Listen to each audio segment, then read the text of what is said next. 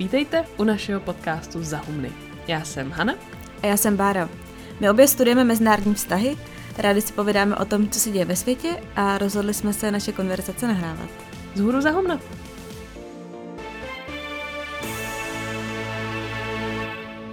V 19. a na začátku 20. století bylo za průzkum veřejného mínění považováno třeba to, že novinář jel vlakem a všech spolucestujících se zeptal na nějakou konkrétní otázku. První polovině 20. století se pak pracovalo už s o něco většími vzorky. Třeba časopis Literary Digest se po telefonu a poštou ptal všech svých předplatitelů, koho budou volit v roce 1935 za prezidenta.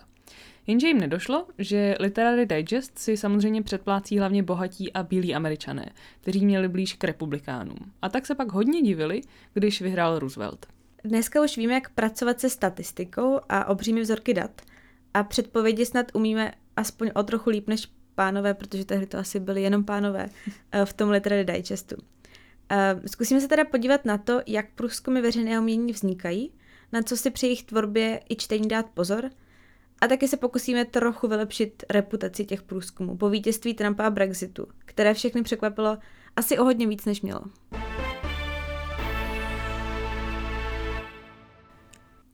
Vezmeme to hezky po pořadě. Úplný základ každého průzkumu veřejného mínění je to, že se sbíráte názory od určitého počtu lidí na nějakou určitou věc. To můžete udělat buď tak, že se budete snažit o co nejreprezentativnější vzorek nebo sáhnete po prvních x lidech a účastníky výzkumu neboli respondenty nevybíráte podle žádných kvót. Takže za prvé ten reprezentativní vzorek, tam se hodně pracuje s pravděpodobnostmi a zkrátka dobře je vaším cílem získat přesný obraz populace nebo voličů v tom vašem vzorku. Třeba Česká republika má 10 milionů obyvatel, výzkumy se ale dělají na vzorku třeba tisícovce lidí. A těchto tisíc lidí musí zohlednit všemožné charakteristiky, zaměstnání, věk, pohlaví, příslušnost k menšině, místo bydliště a tak dále. A takhle třeba pracuje Centrum pro výzkum veřejného mínění. Druhá možnost je pak udělat zcela náhodný výběr respondentů, kde prostě obvoláte nějaký počet telefonních čísel nebo pošlete mail na náhodné mailové adresy. Jak moc náhodný takový náhodný výběr ale ve skutečnosti je, je jedna z věcí, která je u průzkumu dost problematická, ale k tomu se dostaneme za chviličku. To totiž souvisí s další věcí a to s tím, jak takový průzkum vlastně doopravdy reálně provedete. Data se sbírají buď obvoláváním respondentů, osobně, na internetu, anebo poštou. A není těžký si úplně představit, že jak se mění doba, tak se mění i preferované prostředky komunikace. Tak třeba v roce 1997 jste na to, aby váš průzkum měl 800 respondentů, potřebovali udělat asi 2000 až 2500 telefonátů, většinou na pevné linky. Dneska, abyste se dostali na těch 800, musíte obvolat 7500 až 9000 čísel. Takzvaná míra odezvy, tedy to, jak jsou lidé ochotní odpovídat, dost dramaticky klesla aspoň u těch tradičních metod dotazování. A tak celé to odvětví hledá nové způsoby, jak svoje respondenty najít. Všechny ty způsoby mají ale jedno společné. Oni dokážou dost kreslit výsledek, pokud pracujete s náhodným výběrem. Pokud máte předem dané kategorie lidí, které chcete oslovit, tak vás čeká sice hodně práce, ale nemusíte si už potom lámat hlavu, jestli vaše data mají dostatečnou vypovídající hodnotu. Když ale voláte nebo píšete náhodně, tak celá ta situace vypadá dost jinak. Takže začneme tím telefonem. Po dlouhou dobu výzkumy fungovaly na základě telefonického dotazování přes pevnou linku. Což kdybyste volali dneska, tak to má do reprezentativního vzorku hodně daleko. A i kdybyste volali na mobily, což je v některých státech hodně nákladné, tak obecně ochota lidí odpovídat na telefonické průzkumy prokazatelně klesá. Při osobním sběru dat to vypadá tak, a teď se hodně bavíme třeba o Velké Británii, že prostě chodíte od dveří ke dveřím. Což je docela dobrá strategie, ale má to zase háček, na který potřeba myslet. Protože přes den budou doma spíš lidé, kteří vykazují nějaké charakteristiky. Matky na mateřské, staří lidé, lidé bez práce a tak dále. A ty pracující naopak doma přes den většinou nezastihnete. Což opět nějakým způsobem snižuje reprezentativnost toho vzorku, který dostanete. Aha, ono se trochu jinak operuje s tím, když neděláte ten náhodný výběr, ale přímo kontrolujete vzorek respondentů. Jo, tohle u nás dělá třeba už to zmíněné Centrum pro výzkum veřejného mínění, které má celou síť tazatelů a ty průzkumy pak umí hodně hloubkově a podrobně, vlastně možná nejlíp u nás. A když to teda nejde telefonem ani osobně, tak zbývají ty nové technologie. U internetu je to ale zase nějakým způsobem zkreslený tím, že ten náhodný výběr může diskvalifikovat celé skupiny obyvatel, ty, kteří nemají přístup k internetu nebo s ním neumí zacházet zase. Starší lidé, uh, lidé třeba někde na vesnici, kde prostě není zavedený internet a tak dále. Zase Autoři toho výzkumu nebo těch výzkumů tohle vědí a jsou na to metody, ale je dobrý si říct, že ještě nemáme dlouhodobá data na to, jak na tom jsou ty internetové průzkumy v porovnání s těmi tradičními metodami, které jsou na ústupu. Jedna věc je ty chyby nedělat, ale existuje ještě jiná metoda, jak nedokonalosti toho svého průzkumu trochu kompenzovat. Ty různé chyby se můžou korigovat takzvaným vážením – Tedy, že ne každý hlas nebo názor má stejnou váhu a vy to víte. A existuje třeba efekt, o kterém se ví a tím pádem ho můžete zohlednit, kdy se stydíte říct, koho budete volit. To se stalo třeba v britských volbách v roce 1992, kde byl favoritem Neil Kinnock z laboristické strany. We're all right. We're all right. We're all right ale nebyli all right a nakonec vyhrál konzervativec John Major. A průzkumy to nepředpověděli. A právě zmiňuje se to, že to bylo kvůli takzvanému shy Tory efektu, tedy že lidé se styděli za to, že budou hlasovat pro konzervativce. No a dneska se teda už v průzkumech takzvaně váží hlasy. Pokud lidé v minulosti hlasovali pro nějakou stranu, a tím pádem musíte myslet na to a zeptat se jich na to, jak hlasovali v minulosti, tak to zohledníte ve vašem výpočtu. Pokud někdo celý život hlasoval pro konzervativce, tak to ve vašich datech prostě má nějakou výpovědní hodnotu. A tohle to samozřejmě není všechno. Ty výzkumy veřejného mínění jsou trochu věda, trochu umění a záleží na hrozný spoustě faktorů. Třeba už jen to, jak je položená otázka, může zkreslit, jakým způsobem budou respondenti odpovídat. Pokud se třeba zeptáte, jak moc nesnášíte toho a toho politika, tak ty lidi už podvědomě navádíte k tomu, že budou myslet negativně.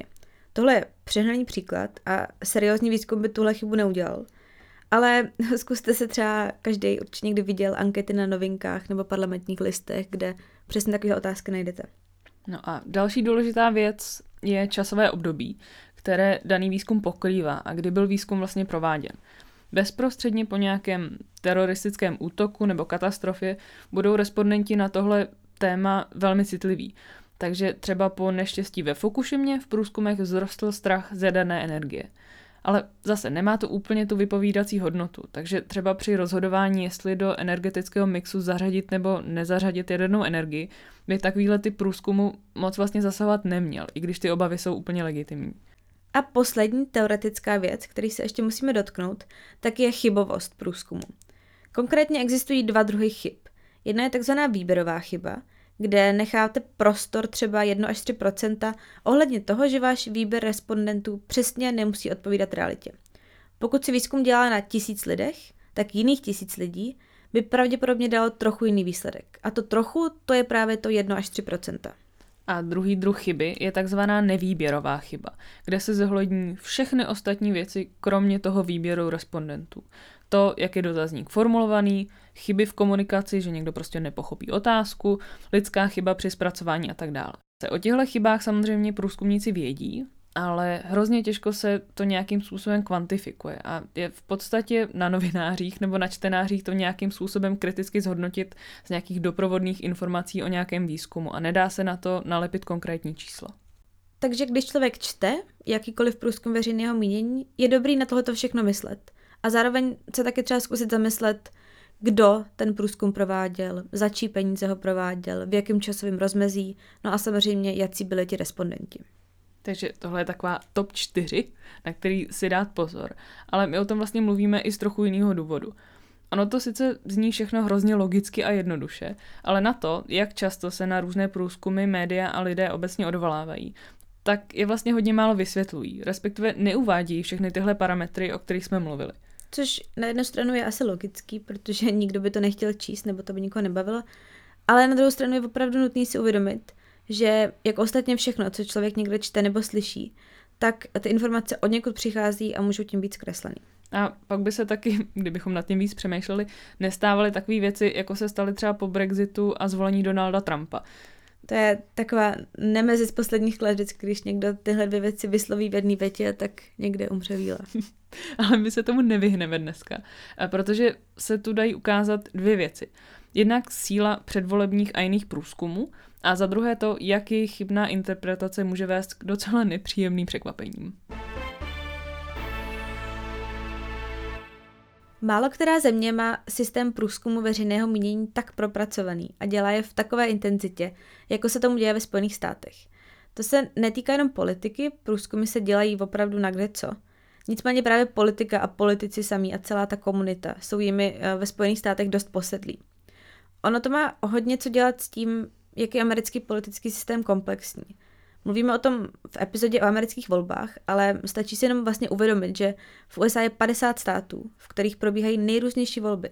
Od lokálních, guvernérských, po ty kongresové až po ty prezidentský samozřejmě.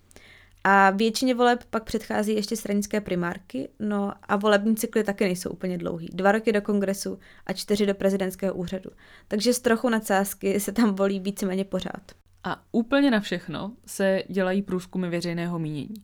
Pro jednoduchou ilustraci asi doporučujem podívat se, jak to ve Spojených státech vypadá teď, kdy na začátku února jsou první primárky v Iově a titulky dělá každý posun byť o půl procentní bod. Dokonce i 538, asi nejlepší web na datovou žurnalistiku, vyrobili volební model jen na primárky. A fixace médií na ty průzkumy a fakt, že vzniká spousta zpráv založených pouze na těch průzkumech, tak můžou být předmětem i kritiky, ale to je asi třeba něco na debatu. Pointou je, že průzkumy veřejného mínění budou v USA celý ten rok hodně v kurzu. Je tak zajímavý vrátit se trochu zpátky a podívat se, jak to s nimi bylo před čtyřmi lety. A sice proč bylo vítězství Donalda Trumpa takovým šokem a skoro nikdo ho nepředpovídal. So you get to answer the questions that are going to be facing the industry today. How did polling get this so wrong, Eric? Well, it's it's an interesting question. A zároveň, jestli je pravda, že ty průzkumy veřejného mínění se tehdy opravdu tak hodně nepovedly, jak se dodnes traduje, nebo jestli to bylo všechno trochu jinak. Ono, Trumpovo vítězství bylo obrovským šokem víceméně pro všechny, včetně asi něj samotného. It was a scene few could imagine just a few hours earlier. Donald Trump trailing in the polls for much of the campaign, emerging victorious in a presidential result that stunned the nation a po jeho vítězství začalo období takového sebespytování. Teď tady opravdu není důležité, proč Trump vyhrál. Jestli to byla ekonomika, kultura, identita, všechno z toho, nic z toho. Ale jak přesné nebo nepřesné byly průzkumy veřejného mínění před volbami. Ty se totiž staly tak trochu obětním beránkem a hned po volbách se začalo říkat, jak se to tehdy nezvládlo a kde udělali průzkumníci chybu. Um, how did the polls miss this? Nicméně, jak už jsme trošku naznačili, realita je vůči průzkumům poměrně schovývavější a naopak kritičtější vůči novinářům, kteří s nimi pak pracovali a nějakým způsobem je interpretovali. Já tady odkážeme na analýzu, kterou k tomu udělal právě ten web 538, eh, který dáme do odkazu, která je výborná. Každopádně před volbami ukazovali průzkumy jako jasnou favoritku na celkové vítězství Hillary Clinton. Pravděpodobnost, že se stane prezidentkou, byla většinou mezi 70 a 90 procenty. Našly se i průzkumy, které Trumpovi dávaly pouze jednoprocentní šanci na vítězství. Tak a z čeho teď ty předpovědi vycházely? Za prvé, Clinton dlouhodobě vedla v celostátních průzkumech, tedy že jste se ptali lidech ve všech 50 státech najednou, koho by volili. V Americe se prezident ale samozřejmě nevolí přímo, ale skrz sbor volitelů a ten výsledek nemusí odpovídat tomu, jak by dopadla přímá volba. I tak ale v drtivé většině případů víc volitelů vyhraje kandidát, který obdrží i větší počet hlasů v celkovém součtu. Druhým důvodem, proč byla Clintonová vnímána jako favoritka, byl fakt, že sice těsně, ale i tak dlouhodobě vedla v průzkumech ve státech jako Michigan, Wisconsin nebo Pensylvánie. Tedy ve státech, které jsou mezi těmi takzvanými swing states, rozhodujícími státy a které zároveň šestkrát předtím vždy zvolili demokrata, takže bylo nějakým způsobem očekávané, že tam demokrat vyhraje znova. No a, v neposlední řadě ještě ta nejdůležitější média byla velmi konzistentní v jejich předpovědích, že Clintonová vyhraje, což taky nějakým způsobem ovlivnilo ta celková očekávání. No a když se podíváme na konečný výsledek, zjistíme, že spíš než o zásadní chybu těch volebních průzkumů šlo o to, že se prostě sešlo víc faktorů najednou. Všechny z nich v rámci nějaké přijatelné statistické chyby, plus tedy o špatné vyhodnocování ze strany novinářů. Co se týče toho celkového počtu hlasů, takzvaný popular vote, tam Clintonová vyhrála, jak to průzkumy předpovídali.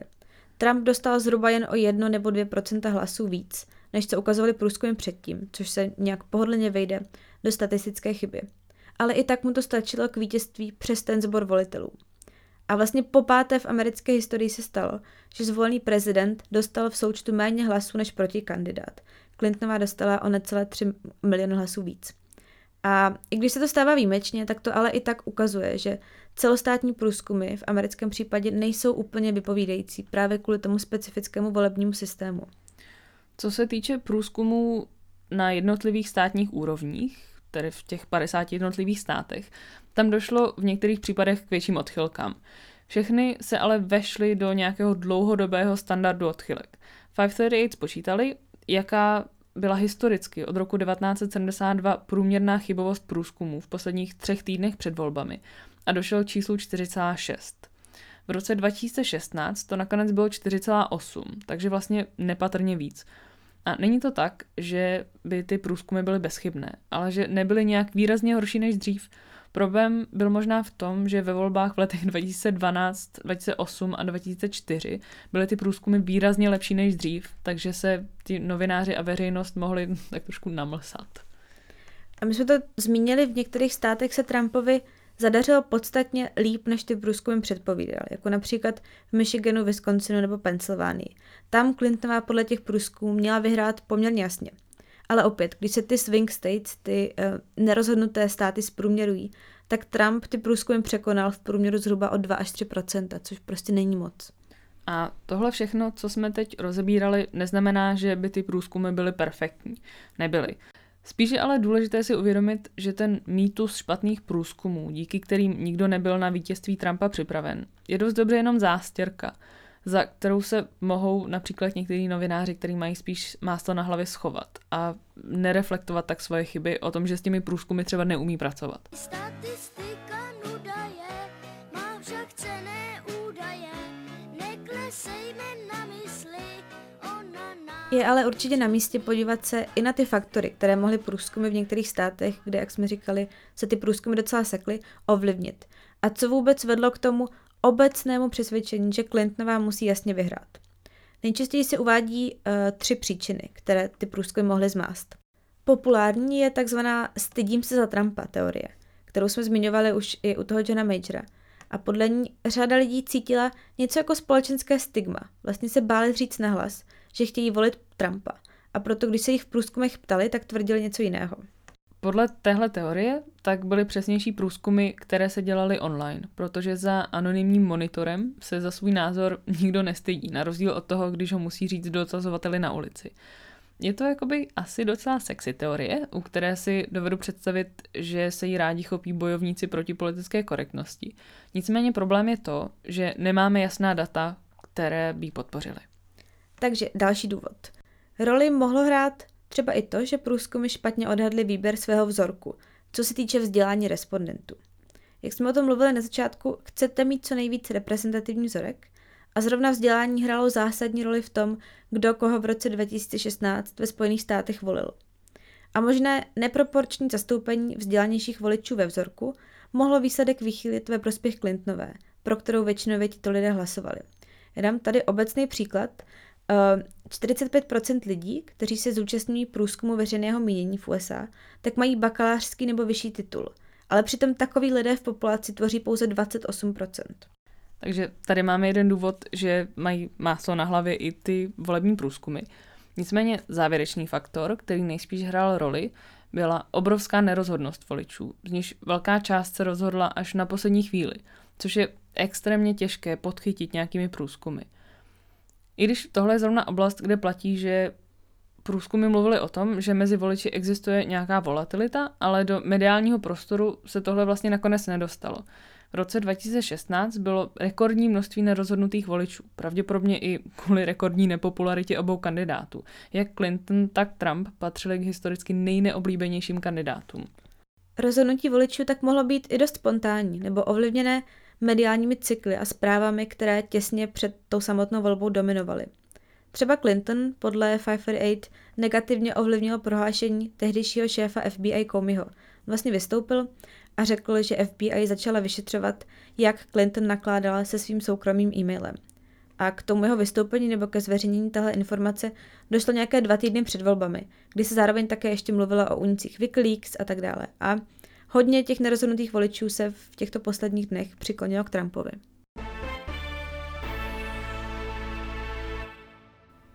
Když ještě chvíli zůstaneme v roce 2016, tak obdobně seismickou událostí jako zvolení Donalda Trumpa bylo o pár měsíců dřív brexitové referendum. Pro připomenutí, referendum tehdy dopadlo 51,9 ku 48,1 ve prospěch odchodu Británie z Evropské unie. A převládající pocit často opět byl šok, překvapení, nepochopení, pocit, že nerozumíte světu. The British people have spoken and the answer is we're out. The sun has risen on an independent United Kingdom.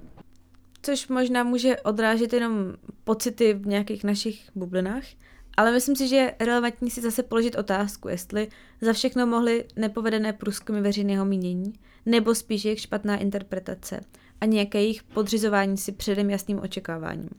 Když to srovnáme s americkými prezidentskými volbami, tak situace je vlastně o poznání jednodušší. Nemusíte přemýšlet nad tím, který z 50 států bývá nerozhodnutý a tak dále. Je to prostě celonárodní volba, ve které odpovídáte na jednu jedinou jednoduchou ano ne otázku. Teoreticky tak mělo být snaží správně odhadnout výsledek. Jediná nevýhoda, o které ty průzkumníci mluvili už předem, byl fakt, že protože referendum o Evropské unii byla výjimečná jednorázová událost, tak neměli žádná data, jak lidé volili dříve. Většina průzkumu až dokonce tvrdila, že Britové v Unii setrvají. Nicméně bylo vidět, že jak se to referendum blížilo, tak souboj se stával vyrovnanějším. A průměr všech průzkumů, zveřejněných relevantními společnostmi těsně před referendem, byl 51% pro setrvání, což je nějaký 3% mimo, než jak to nakonec dopadlo. Britská asociace průzkumů veřejného mínění potom zveřejnila analýzu, která se dívala na průzkumy sedmi společností. Jedna z nich správně předpověděla vítězství odchodu z Evropské unie, tři předpovídali vítězství Remain, ale v rámci nějaké statistické chyby a čtyři vítězství setrvání přestřelili i mimo tu přijatelnou statistickou chybu. Co mohlo průzkumy zmást, tak za prvý, a o tom už jsme mluvili, neexistence nějakého historického porovnání, což mimo jiné pak vede k tomu, že špatně odhadujete, jak ty hlasy vážit. I z tohoto důvodu bylo těžké předpovědět například celkovou účast. A ta hrála jako velmi důležitou roli, protože k urnám nakonec přišlo obrovské množství lidí, 72%, což je nejvyšší celonárodní účast, jsem tady našla od roku 1977. A té kampani za odchod z Evropské unie se nejspíš podařilo na poslední chvíli přesvědčit větší množství lidí než zastáncům setrvání. A to asi rozhodlo. A i v Británii se řešilo, zda neproběhl nějaký stydím se za Brexit fenomén, tak jako v Americe. Ale výzkumníci se vlastně nebyli schopni shodnout. Kdo se za co teoreticky styděl? Jestli lidé za odchod nebo za setrvání. Takže ani v tomhle případě nám takové vysvětlení úplně nepomůže. Co se ale ukázalo, je, že online průzkumy byly většinou přesnější než ty prováděné naživo přes telefon.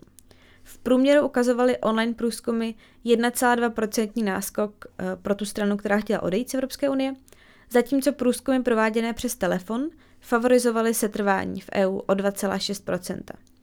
A do této rovnice je ještě nutný započítat ty nerozhodnuté voliče, z nichž mnozí, jak jsme říkali, se rozhodli v posledních dvou týdnech, kdy ty průzkumy opravdu už začaly ukazovat, že rozdíly mezi oběma tábory se smazávaly. Takže v případě brexitového referenda je ta vina za to, že všichni byli výsledkem trochu překvapení, rovnoměrně rozdělena.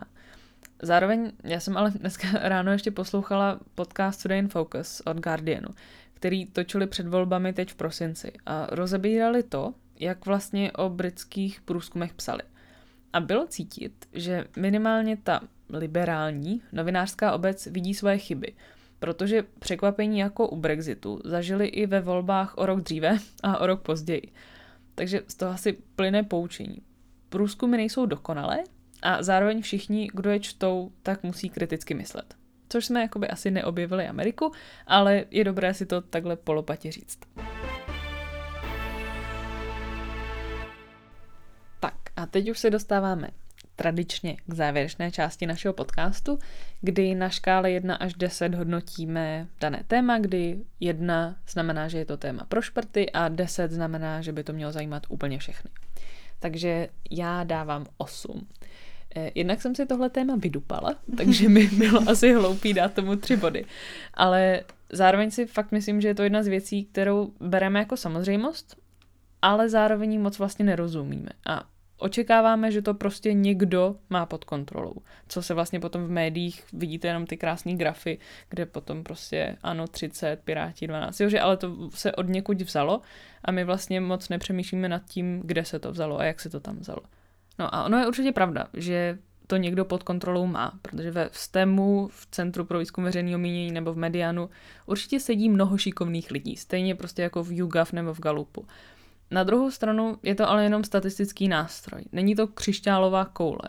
A bylo by fajn, kdyby si všichni uvědomili jeho sílu a taky zároveň nedostatky. Ta síla může být třeba v tom, že se z výzkumu může stát takové to naplňující se proroctví.